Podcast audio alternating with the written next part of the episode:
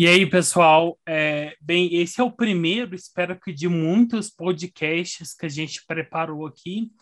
É, meu nome é Fernando, é, então eu sou bibliotecário, moro aqui em Brasília, né? Sou um leitor desde que é, desde que me, me, entendo por gente, eu acho. E estou aqui com dois grandes leitores também que vão participar, né, com a gente desse novo projeto que é o Gil, lá de Frutal, e o Nélio, né, do norte do país, né, da grande Macapá. E, enfim, mas aqui é todo mundo mineiro, né? Todo mundo, Nélio é Iturama, que é um, um puxadinho de Frutal, eu nasci em Frutal, e o Gil é frutalense por não, não nasceu lá, mas é uma, um, talvez o mais frutalense de nós três, né? É, então, pessoal, para esse, esse primeiro encontro, a gente trouxe uma obra icônica aqui do, dos quadrinhos, né? E não só dos quadrinhos, mas da literatura mundial, que é o Maus. Essa obra foi escrita por um cara chamado Art Spiegelman, né? É um escritor, inclusive, um cartunista que trabalhou muito tempo no New York Times né? E ele tem uma obra até bem reduzida, né? Eu estava vendo aqui na, na Wikipédia, ele praticamente escreveu três obras só. E Maus, com certeza, é a mais bem sucedida delas. É, ela ganhou, inclusive, foi a única até hoje, história em quadrinhos, a ganhar um prêmio Pulitzer, que é o grande prêmio da literatura estadunidense, né? Se não me engano, foi em 92. Foi até um prêmio especial que criaram especialmente para Maus. Né? Então, nessa obra, é, que talvez seja um dos relatos mais fidedignos do Holocausto, o Art Spiegelman conta a história né, do, do pai dele, que é o, o, o Vlatek Spiegelman, né, é, que foi um sobrevivente do Holocausto, passou muitos anos da vida dele é, é fugindo dos nazistas e indo para campo de concentração e acabou sobrevivendo ao estudo. E, e ele, é, se não me engano, foram 11 anos né, de, de conversa com o pai dele para essa obra que originalmente ela foi escrita, eu acho que numa revista independente que ele tinha com a esposa dele, né, antes de ser lançada em formato graphic novel, como a gente tem aqui. É, então, é, depois de, dessa apresentação, apresentar nossos colegas, que é o, o Gil Nunes né, e o Nélio. E aí, Gil, tudo bem? Vamos lá, saudações, agora sim, com o microfone devidamente aberto. É um prazer dividir esse espaço aqui com vocês. Eu tenho certeza que para uma conversa que será muito gratificante e nós trouxemos, como você fez bem a apresentação, uma das obras mais icônicas é, do quadrinho e da literatura, porque podemos colocar o Mouse num patamar um pouco acima de outras obras, de outras graphic novels, talvez uma das mais impactantes, se não a mais impactante. E eu acho que a gente pode trazer para essa conversa nossa também hoje algumas outras obras que vão servir como compêndios ou vão servir como como boas formas de compreender e de aperfeiçoar o conhecimento a respeito do Holocausto, que certamente vai engrandecer bastante. Eu acho que vale também aqui como é, esse nosso primeiro né, podcast, o momento que a gente está gravando é o momento em que está ocorrendo um conflito entre a Rússia e a Ucrânia, e a OTAN e Estados Unidos, é, eu acho que isso suscita uma série de questões, especialmente por conta desses movimentos supremacistas brancos, né? E, e que tem, tem uma relação muito direta com a obra que dá para a gente criar depois um contexto. Não quero me aprofundar, até porque eu não sou um especialista em, em Rússia e Ucrânia e conflitos, é, mas dá para a gente trazer algumas informações relevantes e tentar contextualizar com a obra e sobre os riscos também que a gente corre nesse momento, que é um momento de, de muita tensão envolvendo esses dois países e, claro, né, os, os membros da OTAN. Passo a palavra para o Nélio Barbosa, que por muito tempo desfrutou da, da, da presença é, maravilhosa de uma cidade que é a, a grande rainha do, do Triângulo Sul de Minas Gerais, né? Como já foi, foi dito anteriormente, Frutal é a melhor cidade de Minas Gerais e provavelmente do Brasil, né? Se bobear do mundo, né, Nery Barbosa? Nery Barbosa ama tanto, ama tanto Frutal que resolveu mudar para Macapá, né, para ficar o mais distante possível. Então, mas de lá a gente a gente tem essa facilidade do contato hoje, a gente vai falar com ele. Bom, conexão 034, 061 e 096, né? Uma distância assim, muito alternativo, sempre múltiplos de 3, que é o número que nós estamos aqui, fique bem claro isso. Bom, é, só começando de trás para frente, né? Frutal, sim, é uma cidade é, muito encantadora, uma cidade cosmopolita, uma cidade assim que eu tenho um carinho muito grande, né? Foi lá que eu, eu busquei conhecimento e adquiri para me tornar um jornalista que me fez vir para Macapá, inclusive. Né? Então, muito, muito obrigado. Eu acho que, acho, não tenho certeza, falar de Maus, é, ele vai muito ao encontro do que, do que o Ítalo Calvino propõe, né? do por que ler os clássicos. Se a gente faz uma, uma leitura de Maus ao longo de, desde que ela foi publicada no início dos anos 90, ela foi publicada em duas edições, se não me engano, né? uma em 96, 86, uma em 91 e assim em seguida que ela ganha o Pulitzer, é, a gente consegue fazer várias leituras do momento que a gente está vivendo, né? Dos, dos, momentos em que o mundo passou é, por situações que beiravam o Holocausto. E no, no próprio, nos próprios né, anos 90 nós tivemos a dissolução da Iugoslávia, no começo dos anos 2000 nós tivemos as invasões tanto no Iraque quanto no Afeganistão, que foram momentos que abalaram o mundo. E eu acho que em todos esses momentos, apesar de Maus não falar diretamente sobre isso, uh, a leitura de Maus proporciona uma série de reflexões. E eu acho que por que ler Maus e ainda por que estudar sobre, né, é, por que falar de um tema tão delicado quanto o Holocausto? Eu acho que é do mesmo motivo que a gente fala das guerras, né? É, para que não caia no esquecimento, para que a, a desumanização que é praticada durante esses atos tão chocantes simplesmente não não vão não vão não vão acabar de alguma forma né? Não, não vão não vão deixar de lado. Então acho que é muito muito válido a gente debater sobre esse assunto e cada vez mais instruir as novas gerações é, a continuar refletindo sobre isso. E eu acredito que a gente pode contribuir né, na forma como leitor para que essa conscientização continue cada vez mais forte. Então obrigado aí inicialmente Fernando por essa por essa ideia, foi ideia do Fernando, né? E que a gente possa fazer muito mais episódios como esse, que eu acho que já é um sucesso. Eu queria passar a palavra para o Fernando, mas antes, até para que ele pudesse falar sobre um acontecimento recente é, em se tratando de Maus, e eu sei que ele, como bibliotecário, principalmente com uma vasta pesquisa sobre destruição de bibliotecas, se não me falha a memória, eu sei que você já fez, ah, escreveu alguns artigos sobre isso, e recentemente a gente teve nos Estados Unidos a proibição, alguns, algumas escolas proibindo a obra. É, eu queria que você falasse um pouquinho dessa proibição e principalmente dessa caça às bruxas que se faz e, e por que esconder tá, do, do, de acesso alunos de, de, de colegial, né, nos, nos, Estados Unidos High School, é, o que, que a obra oferece de risco no momento que a gente precisa tanto discutir questões que são questões relacionadas a a eugenia, né, o crescente nazismo que a gente tem observado em diversas partes do mundo.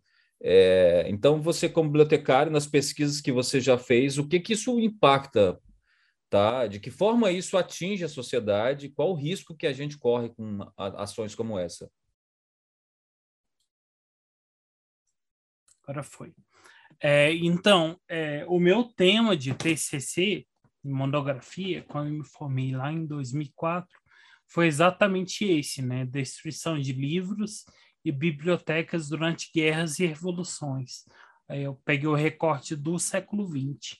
É, tem uma frase do, do Heinrich Heine, que era escritor judeu, né?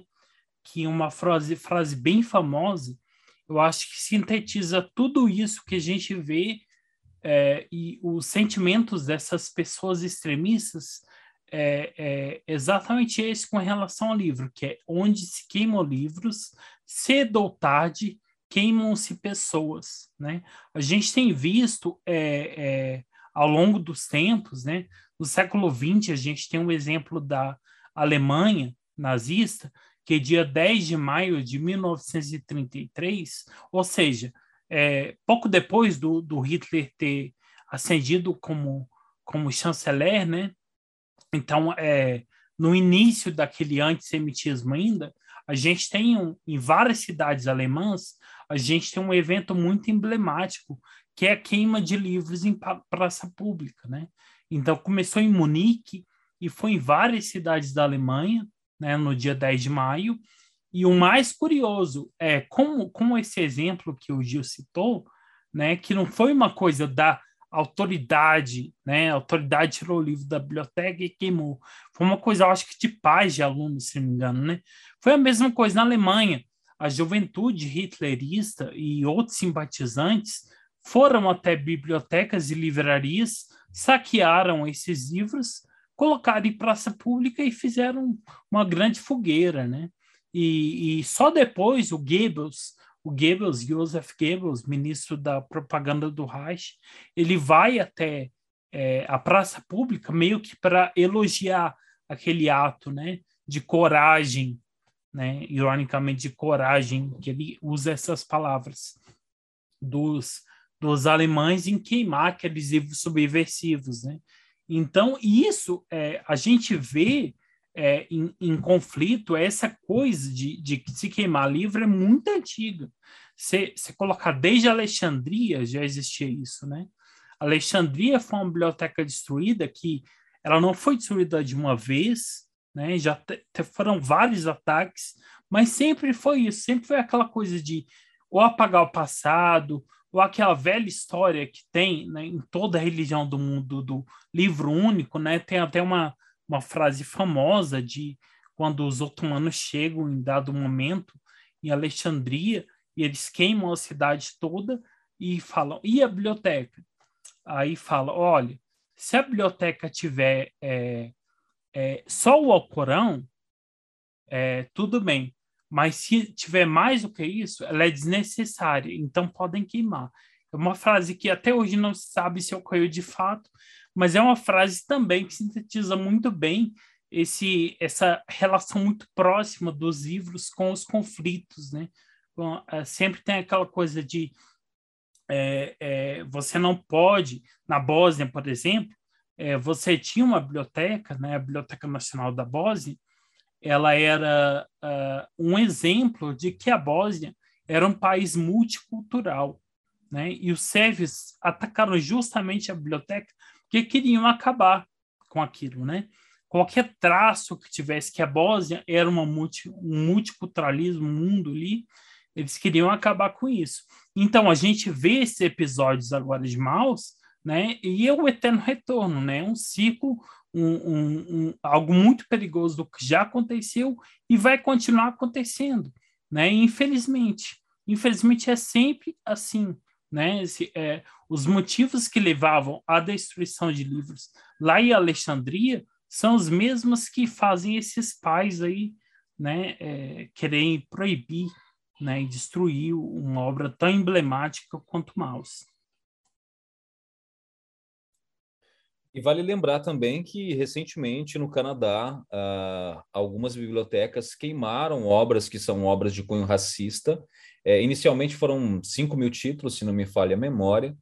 É, esses, esses livros eles foram retirados e queimados numa cerimônia que, segundo eles, é, serviria para mostrar que o país não compactua com, com práticas racistas, mas a gente já conversou em off sobre isso e nós é, somos bastante contrários a essa prática, em especial porque deveria se fazer, na verdade, uma contextualização e alertas tá, nas bibliotecas sobre tais obras e o período em que elas foram constituídas. Então, eu acho que é, se Maus hoje está sendo perseguida, da mesma forma que obras, a gente tem, por exemplo, no Brasil, o próprio Monteiro Lobato, né, que, que hoje enfrenta uma série de denúncias, até dentro de uma das suas obras mais famosas, adaptadas para televisão várias vezes, e que por um descuido qualquer, é, ou de uma dificuldade mesmo de fazer uma leitura precisa do período em que ela foi constituída e da, do, dos traços racistas que ela apresenta, né? Hoje a gente tem uma condição melhor de debater, mas a discussão sempre é pautada em é, é, melhor que se coloque uma visa, é melhor que se converse a respeito, é melhor que se fale sobre o período em que ela foi construída e da, da sociedade que nós tínhamos, porque a sociedade ela é ela é ela, ela sofre mudanças constantemente, mas queimar em hipótese alguma. E tem mais uma polêmica que eu jogo essa para o jornalista, tá? Aproveitando aqui essa essa nossa é, introdução à obra do à obra Maus, que é recentemente nós temos muitos muitos casos já no Brasil de, de algumas autoridades que têm proibido em alguns estados a obra Mein Kampf do, do Hitler. Tá? Já que a gente está falando de Maus, eu acho que convém a gente fazer aqui um, um, um breve, uma, uma observação rápida. Porque é, no Brasil essa obra é uma obra que ela tem alguns estados, inclusive conseguiram liminares para retirá-la de circulação. Rio de Janeiro, se não me falha a memória, e aí a gente teve em Minas Gerais recentemente, eu acho que um promotor, agora eu vou ficar, me perdoem vocês que estão nos assistindo depois, podem pesquisar um pouquinho mais, mas eu sei que ela estava sendo comercializada em Belo Horizonte, tentaram recolher ela das bancas.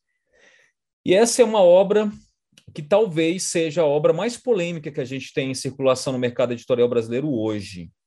Tá? Afinal de contas, né, na condição de jornalista, Nélio Barbosa, é, como você enxerga essa, essa, essa, é, esse testemunho de um período que é o período do Holocausto, e aí de um dos períodos mais tristes da história da humanidade, e para você como isso poderia ser resolvido? Olha, eu acho que a resposta para essa pergunta ficou implícita um pouco na sua apresentação anterior, viu, Gil? Eu acho que toda obra ela merece ser lida desde que ela seja contextualizada. É, eu acho que esse é um dos grandes problemas que o próprio Humberto Eco falava da, da questão da, da, da internet, né? De como a internet dava voz a alguns imbecis, eu diria nessas palavras mesmo assim. É, o mesmo, eu vou citar assim, vou tirar do, do Hitler e jogar, sei lá, para Clarice Lispector e para o Caio Fernando Abreu. O tanto de frases que eu já vi atribuído a eles, assim, sem a mínima contextualização, é terrível, né? É, acho que assim é, diminui até a grandeza que os dois autores brasileiros possuem. Da mesma forma, eu não vejo problema se o, o Mein Kampf ele seja divulgado, se ele seja comercializado, sei lá, desde que ele seja literalmente é, contextualizado nessa no que de fato ele representou e no que de fato essa desumanização provoca. Porque eu acho que o grande problema de você apagar isso é você cair no esquecimento né, do, que, do que essa obra provocou. É claro, você tem muita convicção de que é um registro histórico, que é um relato de um período muito específico e de quais foram essas consequências para esse período. Assim como, por exemplo, eu vejo que o Monteiro Lobato ele sofre essas perseguições até hoje, algumas outras obras é, passam por esse mesmo crivo, é, eu entendo que dessa mesma forma, a, eu acho que é válido discutir a questão da liberdade de expressão. É claro que a liberdade de expressão tem seus limites, tem suas é, nuances, mas nesse caso especificamente, eu acho válido a gente analisar por a perspectiva de não repetir a história. Assim como não vejo que Maus é uma incitação a, a prática nazista. Muito pelo contrário, é uma conscientização e que fala desses horrores que o Vladek sofreu junto com seus amigos e caracteriza pontualmente quais foram as formas em que o nazismo prejudicou é, muitas vidas. Então, assim, é, há, há, de se contextualizar antes de, de comercializar esse produto.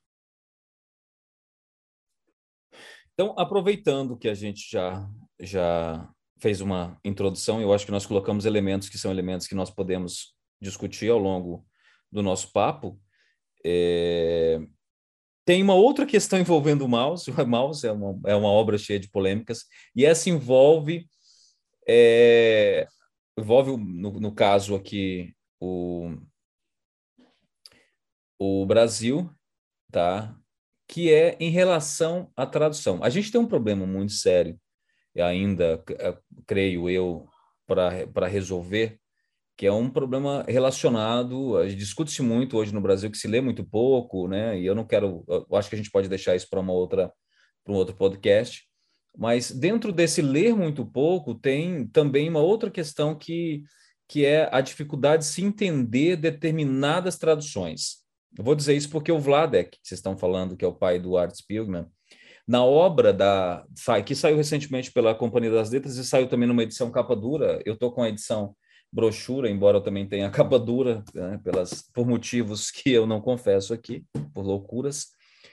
É, algumas das resenhas que saíram né, na, em páginas como a Amazon criticaram, estavam criticando justamente a tradução porque teria traduzido errado, mas a gente precisa entender que não tem nada de errado na tradução e na voz do Vladek, porque ele fala errado, apenas ah, errado, tá? E aí a gente está falando de que concordância verbal, nominal, mas isso ocorre porque é uma tentativa de reproduzir justamente a dificuldade que ele tinha com o idioma inglês. Então, quando ele estava conversando com o filho, essa tradução era uma tradução que era feita é, com essa dificuldade de se falar o idioma, tá? Que é o idioma que ele não estava habituado. Porém, se você observa isso durante a obra, quando ele está no campo de concentração, quando ele está na Polônia, porque tem um, uma parte da obra que ele vai né, contextualizando, o período que ele vai casar, etc. E aí não, eu sei que uma obra dessa não tem como você não dar spoiler, porque ela já foi lida e, né, e isso não é mais um segredo para ninguém. Mas nessa, nesse período o, o, texto está correto, porque é o idioma é, materno dele. Então não tem erro. E assim, eu acho que convém a gente falar disso, porque recentemente são mais uma vez uma polêmica gigantesca das pessoas reclamando que teria erros de tradução, e não são erros de tradução. A opção por se fazer uma reprodução é, da fala, como, como, como grande parte dos judeus que depois acabaram é, indo para diversas partes do mundo, dentre os quais os Estados Unidos, que é onde justamente essa obra ela é produzida. Mas a gente tem casos de, de, de próprio Brasil, é, Canadá, né, alguns outros países da Europa. Então, a dificuldade de se comunicar, ela era natural. Você sai de um país você já não sai daquele país jovem, você chega num outro local, você acaba tendo uma dificuldade de se comunicar. Então, a tradução ela está em cima disso, ela está focada nisso. Eu acho que é importante a gente falar, porque tem muita gente que ainda acredita, e de, de verdade, eu, eu, eu, jurava que não, mas se vocês entrarem na, na, nas resenhas da Amazon, vocês virão, virão que são inúmeras as reclamações. Então, não tem erro de tradução, mas tem apenas uma opção e correta, no meu ponto de vista, porque na obra original também em inglês esses, esses pontos são, são bastante perceptíveis e é mais uma daquelas questões que a gente precisa também dar um, uma pontuada. Bom, Fernando, eu gostaria que você comentasse então agora um pouquinho sobre é, a construção da obra, porque o Art Spiegelman ele, ele opta por utilizar figuras animalescas, aí ele pega animais mesmo para representar cada uma das nações envolvidas, dos grupos étnicos envolvidos. E essa construção para você, para quem não leu ainda Maus, que acontece, né? Lógico, ninguém conhece tudo, mas para quem não leu Maus, de que forma isso impacta a pessoa para você? Cara, eu acho que assim um dos fatores é, que levaram Maus uh, a ser o que ele é foi justamente essa representação, né? Essa iconografia presente aqui na obra, que uh, começa pelo título, né? Que o título é, é Maus, porque Maus é, é rato em alemão, né? Então os judeus aqui são é, é, representados como ratos, né? que para os nazistas, né, eles cansaram, você pode ler aí em testemunhos nazistas, em, em documentos nazistas, que eles sempre se referiam aos judeus como ratos, né? E, os alemães, obviamente, são os gatos, né? Os poloneses são cachorros e tem, tem mais que eu não me lembro agora. Mas essa iconografia eu ah, acho genial, cara. E eu acho que... Oi, Nelly. Os americanos, os americanos, são cachorros. Isso, americano. Não são os poloneses, não? Tem os poloneses não judeus que são. Os poloneses não judeus, eu acho que são cães. Só na. Mas é, enfim. É, eu achei que eu acho que assim um, um fator que levou Maus a ser o que ele é foi justamente isso, né? Que eu acho genial os desenhos do do Ark são geniais até assim quando quando em dado momento, né, o, o, o pai dele precisa precisa se disfarçar, por exemplo, ele quer se disfarçar de não judeu, aí ele coloca, né, eh, uma cara de cachorro, alguma coisa assim, né? E eu acho isso muito interessante, né? Eu acho que, assim, o, o, eu lembro que quando eu fiz mestrado, teve um cara que fez uma dissertação de mestrado sobre mouse. E ele trabalhou justamente nessa representação, né? Pegando toda a contextualização histórica de por que aquela raça, determinada raça, foi retratada como determinado animal na obra, e eu acho demais, cara. Eu acho que é, não, não poderia ser feito de outra forma, né? É, eu acho que, assim, contribui muito para, para que você realmente se sinta dentro da obra e sofra né, tudo que, que o, o pai dele sofreu. Outra questão, Fernando, assim, só acho que complementando a sua fala, se me permite, é que quando você. Eu, vou me recordar das minhas primeiras aulas de jornalismo, né? Que a gente, a gente precisa escrever tanto para né, um pós-doutor até uma pessoa que nunca viu asfalto, por exemplo, e todas elas precisam entender. Quando você traz é, para o universo das parábolas, que você né, simplifica ainda mais a linguagem sem ser simplório, é, você faz com que é, a, você abrange o acesso e a compreensão dos horrores que havia ali naquele momento. Né? Então, fica muito claro né, um posicionamento, fica muito claro o que ele pretende, é, levando para um, um, um Reinaldo muito fácil de entender, né, que são as histórias é, infantis. O outro detalhe fundamental em Maus é que ele está falando de um tema muito sombrio. E ao falar de um tema muito sombrio, você não tem cores no quadrinho. Ele é um quadrinho né, com essa ausência é, de cores, mas eu acho que isso faz com que essa ambientação, que toda a narrativa do Vladek, ela fique ainda mais viva, porque de fato o Mouse é sobre um relato extremamente sombrio e extremamente doloroso. Então essas duas características, né, trabalhada pelo Spiegelman, é, filho, né, o Art, ele vai poder é, trazer não só a, a temática que já é pesada, profunda e densa, mas com elementos gráficos, né, elementos muito demarcados, que destacam ainda mais a densidade e a profundidade né, da, dessa narrativa. Então, acho que isso é um elemento que os quadrinhos podem agregar. Né? Isso não faz com que o quadrinho seja superior, mas que, que tenha uma competência narrativa diferente de grandes livros que nós tivemos, como o, o Gil pode falar mais à frente sobre o Primo Levi, é, sobre até uma obra mais recente que é que é O Menino do Pijama Listrado, uma obra pop muito, muito recente também, mas que fala um pouco dessa temática também. Então, eu acho que nesse ponto, os quadrinhos, o quadrinho de mouse específico pode trazer uma experiência né, de contato com o tema do Holocausto ainda mais potente. Vocês concordam com, essa, com esse relato? É sem dúvida, e tem, tem já que a gente está falando também de, de obras complementares, é, e aí você citou o Menino Pijama Listrado, que eu acho que foi recentemente esse foi tem um filme, né, que também eu não assisti, mas eu sei que que tem uma adaptação.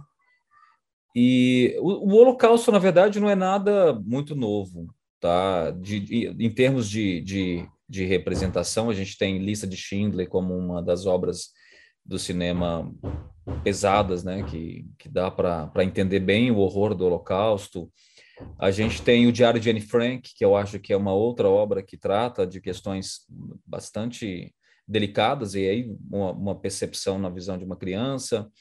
E eu acho que aqui dá para a gente colocar uma obra que, que hoje eu recomendaria essa obra como uma leitura, e eu diria até que, eu, que eu, se eu pudesse, se eu não tivesse lido nenhuma das duas, eu faria a opção de ler primeiro ela, que é Berlim, que saiu recentemente do Jason Lutz, que é um estadunidense que levou quase, eu acho que 20 anos, ah, o Fernando está com ela ali muito bem, e saiu recentemente pela Veneta, uma das maiores obras recentes do quadrinho dos quadrinhos, e essa obra já é uma já é uma obra que eu confesso, ela causa um incômodo, que é um incômodo, porque não, nada acontece muito, muito o, é, fortemente, né? Tudo é muito delicado e tudo ali é, é, é, gerado a partir de uma tensão do que vai acontecer, do que pode acontecer.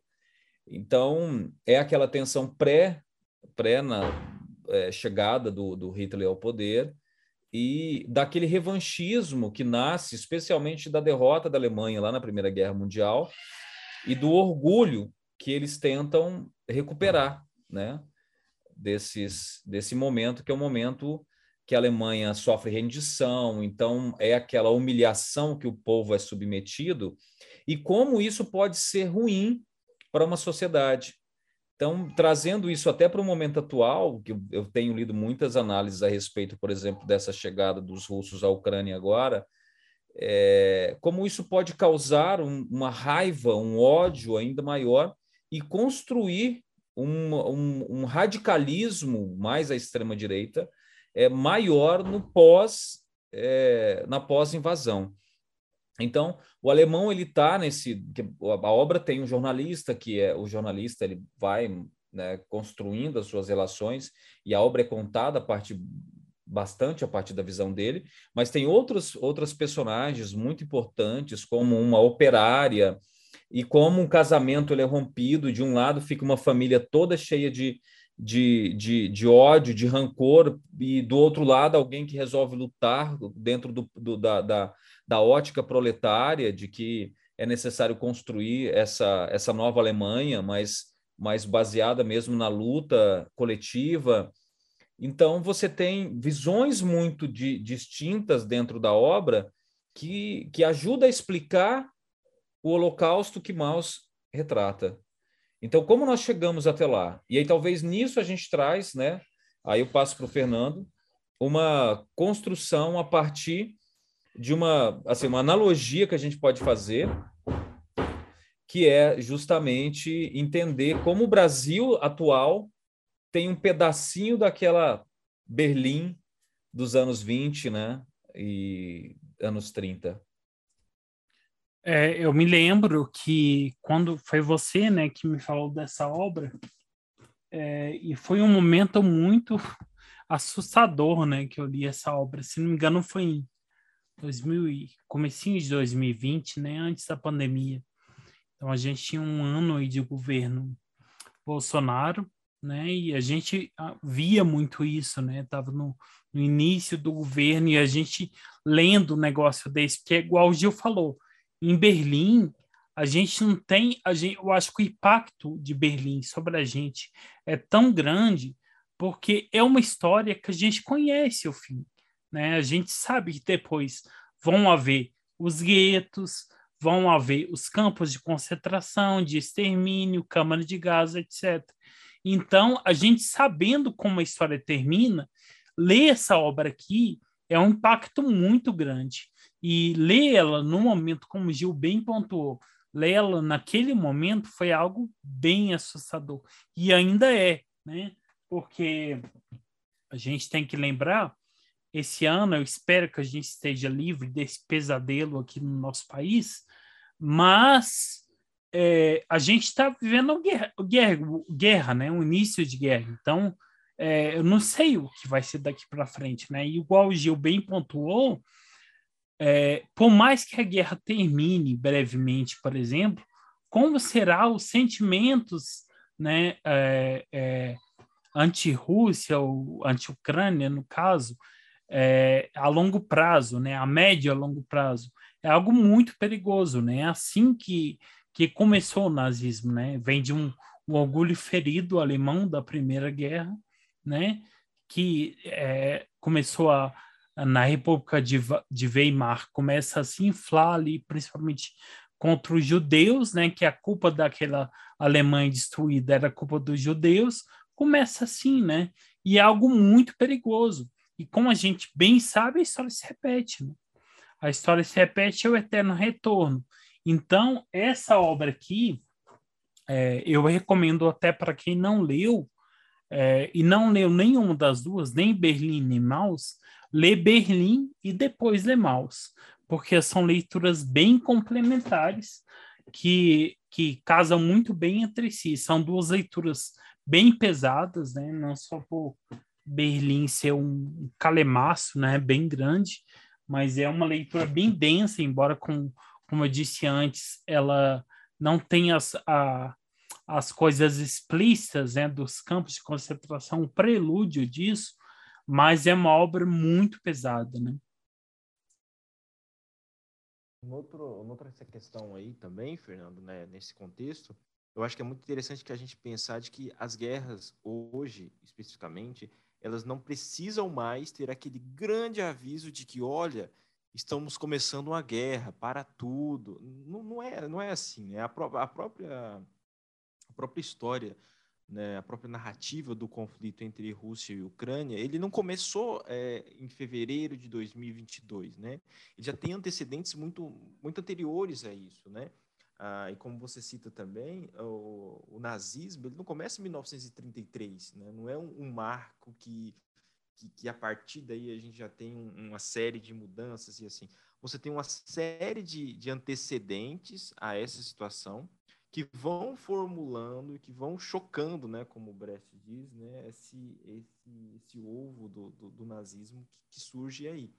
Eu acho fundamental a gente pensar que no, no, Brasil de hoje, por exemplo, isso começou gestado com uma, uma insatisfação né, popular sobre um governo de determinado partido e que queria tirar desse poder tudo que está aí.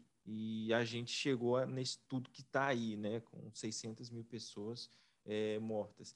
E eu fico pensando justamente o que é que essas consequências é, essas consequências vão trazer posteriores a esses conflitos. Não apenas nos lugares desses conflitos, mas como hoje nós temos uma cobertura maciça da mídia construindo narrativas narrativas, literalmente construindo narrativas de vilões e de mocinhos, ou até mesmo omitindo personagens que são extremamente é, fundamentais para a gente entender esse contexto e que fazem com que a gente crie um sentimento de que, por exemplo, ah, ah um, um, determinado presidente é vilão, ele que é, não que ele seja um mocinho, mas nossa, mas ele é o único vilão que existe nessa história. Eu acho que Maus e, e Berlim nos permitem ter essa visão quando eles apresentam, apresentam mais de uma voz. Né? O relato de, de Berlim né, na forma de um romance né, que, a gente, que a gente vai acompanhando, de Maus que nos leva e nos faz viver a experiência como um prisioneiro num campo de concentração. E eu acho que é, é por meio da arte, nesse sentido, de, de nos fazer levar essa reflexão, de nos proporcionar sentimentos como esse, que a gente pode é, entender e novamente, como eu disse lá na, na abertura, né?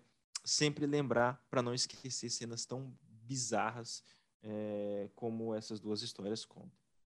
É, e, e, assim, cara, o, o leste europeu é muito difícil, é igual esse conflito, né? É, eu, eu, assim, eu mantenho muito alheio à geopolítica da coisa, porque é uma coisa muito complicada, cara. Eu lembro que em 2011, eu já visitei vários países do leste europeu. Em 2011, eu estava em Praga, na República Tcheca. E estava rolando lá, é, eu acho que era decisão do terceiro lugar do Mundial de Hockey, né? Que eles gostam bastante lá. E a gente estava numa praça, estava lotada a praça para acompanhar o jogo entre República Tcheca e Rússia, né? Que era decisão do, terceiro lugar. E a República Tcheca ganha o jogo. Mas assim, é, se você vê, parecia um final de Copa do Mundo. E eu via no, nos olhos dos jovens esse ódio contra os russos. Eles falavam um negócio lá, que era o Ruski, não sei o que lá. Que, que depois eu fui pesquisar, era, os russos são lixos, alguma coisa assim, sabe? E os jovens saíram do, do, do, daquele local, né, já falando isso, para você ver como os ânimos já são muito inflados, né? Então, desde, desde a queda da, da União Soviética, aquela região ali, é, ela tem esse ódio contra a Rússia muito inflado, né? É, então, as consequências desse, desse ataque aqui, eu não, não, sei quais são, cara, mas serão, serão, mas serão muito, muito graves a partir de agora. Bom, nosso, nosso papo já está um pouquinho estendido, né? E antes de encerrar, eu queria falar também de uma outra obra rapidinho para a gente complementar a Maus, que é Isto um Homem, do Primo Levi. Né? O Primo Levi, que eu não sei se, se todo mundo, de repente, tem alguma relação muito, muito próxima de, de conhecer a sua história, mas ele foi um italiano levado para um campo de concentração e um dos poucos sobreviventes libertados pelo Exército Vermelho né, durante a libertação de Auschwitz. Eu acho que ele era, ele estava em um desses campos que eram vários os campos de concentração, que tem algumas coisas bem, bem bizarras para dizer o mínimo, né? Que das frases que eu me recordo, né? O trabalho liberta, que é chega a ser bastante é, é, é um incômodo natural essa, essa, essa questão, porque o, o, judeu é que era. Com, que era fale de crise, trabalho, né, Gil? É, é, é bem isso. E, porque o judeu que ia para esses locais, ele não ia com a, com a certeza de que ele morreria, ele tinha mais ou menos essa esperança de que pudesse trabalhar e aquilo, a partir daquilo, em algum momento ele pudesse sair.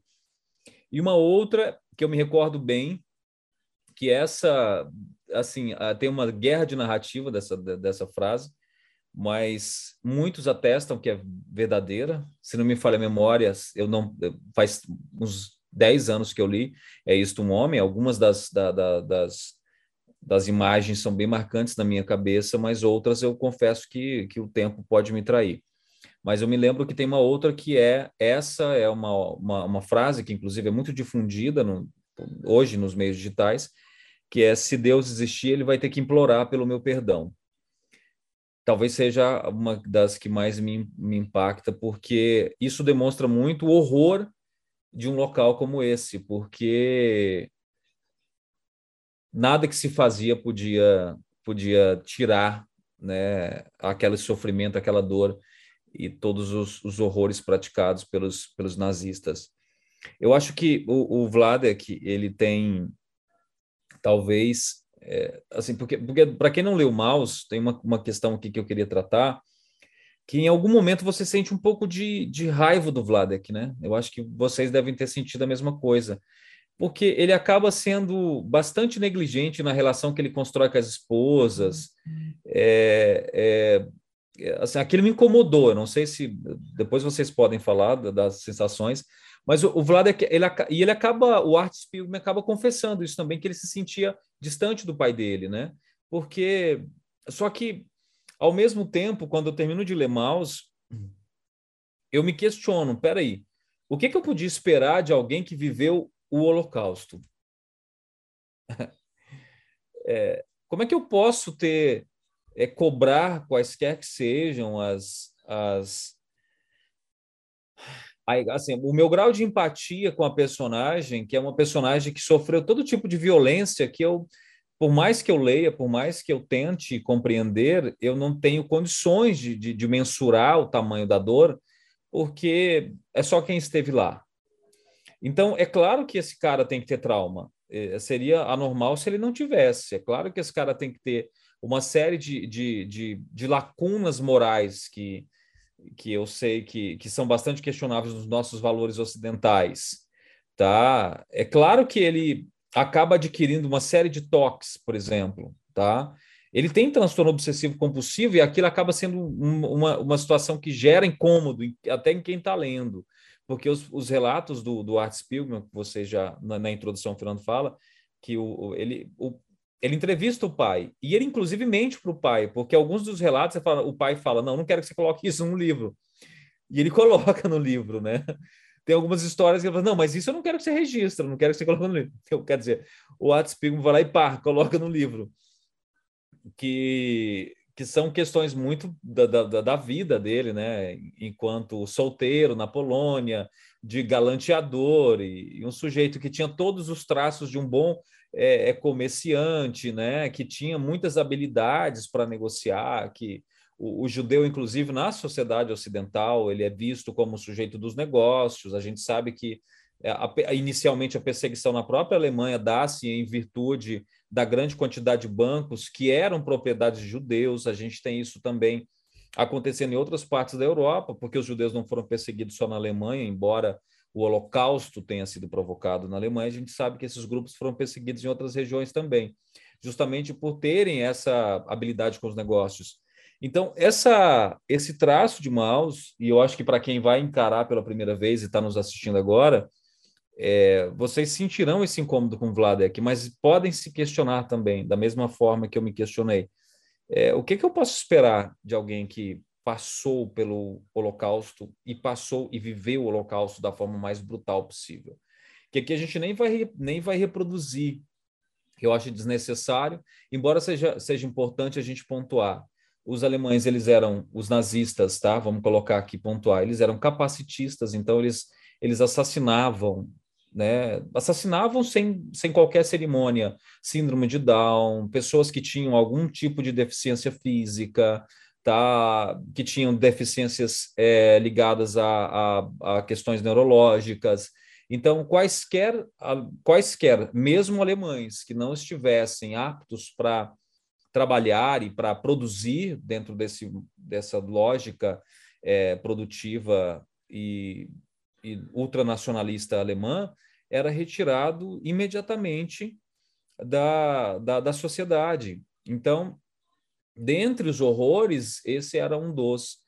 Tá? Então, isso era praticado dentro dos campos de concentração das, de, de diversas formas, né? desde trabalhos extremamente exaustivos até experiências brutais que a gente sabe, né, que a gente já conhece, é, que eu acho que a escola ainda trabalha pouco, eu, eu tenho buscado isso, eu acho que eu não, não falei aqui da minha qualificação, mas eu sou professor de geografia, o Fernando que foi me apresentou, eu trabalho numa escola pública numa escola privada, e eu tento o máximo que eu posso levar isso para a sala de aula para que, da mesma forma que nós no, no começo falamos, e é importante reforçar para que nunca seja esquecido, para que nunca se repita.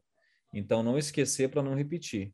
Embora todas as experiências parecem querer um eterno retorno, bem numa, numa, numa figura nietzschiana, né?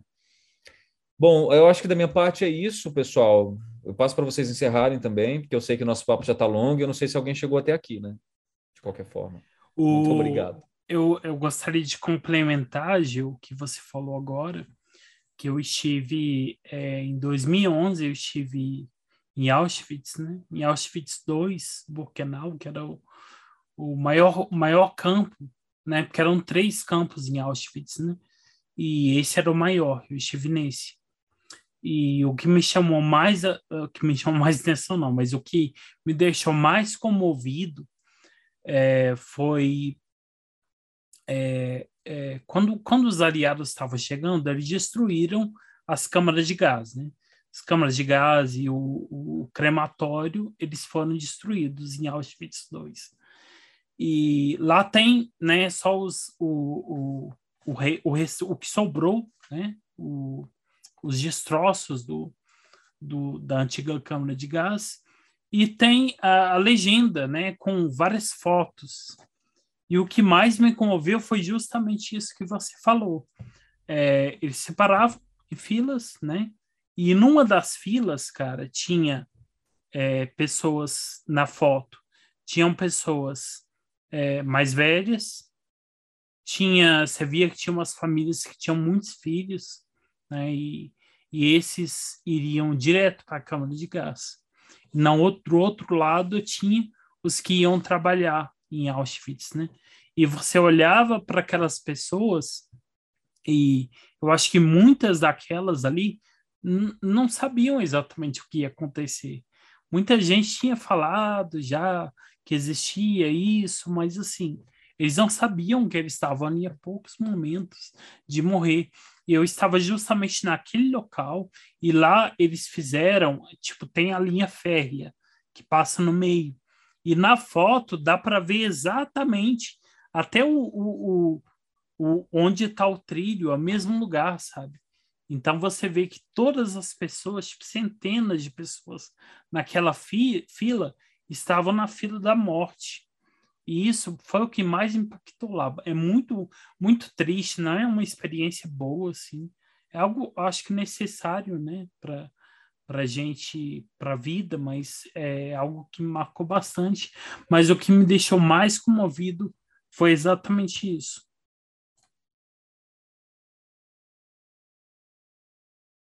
Eu acho que é aquela sensação de que, de fato, quem passa por esse tipo de, de situação, esse tipo de momento, né, eu acho que ele não sai da mesma forma que entrou. Né? Para os sobreviventes, eu imagino que tenha sido traumas em todas as áreas, não só no relacionamento, mas na vida profissional e como ele se vê enquanto indivíduo. O que começa a fazer sentido para você? Eu acho que muitas coisas começam a perder completamente o sentido a partir do momento em que você é tratado como alguém, como um produto que está próximo a ser destruído, simplesmente, né, obliterado, literalmente. Então, eu acredito que a humanidade ela precisa de vez em quando ter essas experiências, viu, Fernando, de, de visitar esses lugares que são marcos para gente, que nos definem é, é, de um lado negativo enquanto humanidade, para que a gente de fato possa entender uh, a real dimensão que o ódio, né, que, que o, o, rancor e que outros sentimentos tão negativos podem levar. É, gerar situações como bem retratadas em Maus e Berlim. E se for para finalizar, eu recomendo que as pessoas leiam, leiam muito essas duas obras e que possam construir paralelos com a realidade que a gente vive, que assustadoramente tem traços bem semelhantes a esse período. E eu acho que a grande mensagem, tanto que Maus e Berlim trazem para a gente, é continuem em alerta. Eu acho que é o que a gente precisa fazer a todo momento para nos proteger e para proteger aqueles que a gente ama.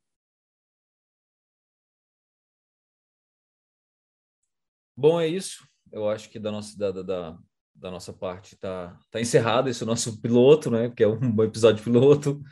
Eu creio que tenha ficado bem longo à medida que formos é, gravando. Eu acho que a gente vai chegar num, num tempo que é um tempo entre 40 e uma hora, 40 minutos e uma hora. Eu acho que é um tempo bacana para a gente desenvolver.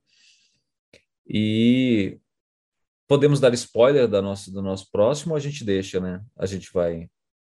Então vai lá, Fernando, por gentileza. O spoiler com você. Seu microfone está desligado. Agora ah, tá. É, qual que é o próximo mesmo? Não me lembro. Alguém anotou aí, olha no WhatsApp. tá no WhatsApp. É, a, gente, a gente tem, tem algumas, alguns engatilhados, mas então vamos deixar como surpresa. Como surpresa para o próximo. É. Então tá bom. Sigam o Confraria Livresca para poderem ficar mais informados sobre isso. É. Galera, Tchau, então é pessoal. é isso. Valeu, obrigado, tá? E espero que vocês tenham gostado. E vamos e vamos é, trocando mais algumas ideias aqui sobre assuntos que nós acreditamos serão pertinentes. Eu acho que dá para gente, dá para gente, de repente até, eu acho que aqui como um jornalismo, que é o que a gente tem, né? Esse modelo meio jornalístico de, de contar histórias. Eu acho que cabe aqui deixar um, um, spoiler de que em algum momento a gente vai fazer um sobre Joy Sacco, tá? Que nós não tínhamos colocado lá. Joy Sacco é genial. Né? E dá para a gente colocar tanto Gorazde como Sarajevo e Palestina, com certeza a obra é, máxima dele, que saiu também recentemente pela Veneta, numa edição capa dura. Aqui eu sou um dos grandes entusiastas da Veneta, quase um, um parceiro, né, pobre que compra as obras. Acionista. acionista. o Joe Sacco tem uma obra que é daria para ser daria para entrar, gente, inclusive como continuidade de na ordem Berlim, Maus e Notas sobre Gaza, que ele vai na origem dos conflitos lá no Oriente. Então é fundamental Então, quem sabe no próximo episódio, nos próximos episódios, aqui algum tempo, a gente. Em algum momento a gente fala, nós falaremos sobre Joy Saco. Em, em, algum, algum episódio, momento. Em algum episódio a gente conversa sobre ele. Joy Saco é um cara que vale muito a pena falar a respeito. Acho que é, né, é um, um ícone do jornalismo em quadrinhos e vai valer muito a pena. Então é isso, valeu Fernando, valeu Nélio, foi um prazer e a gente se encontra. Até mais, galera. Falou. Valeu. Tchau, tchau.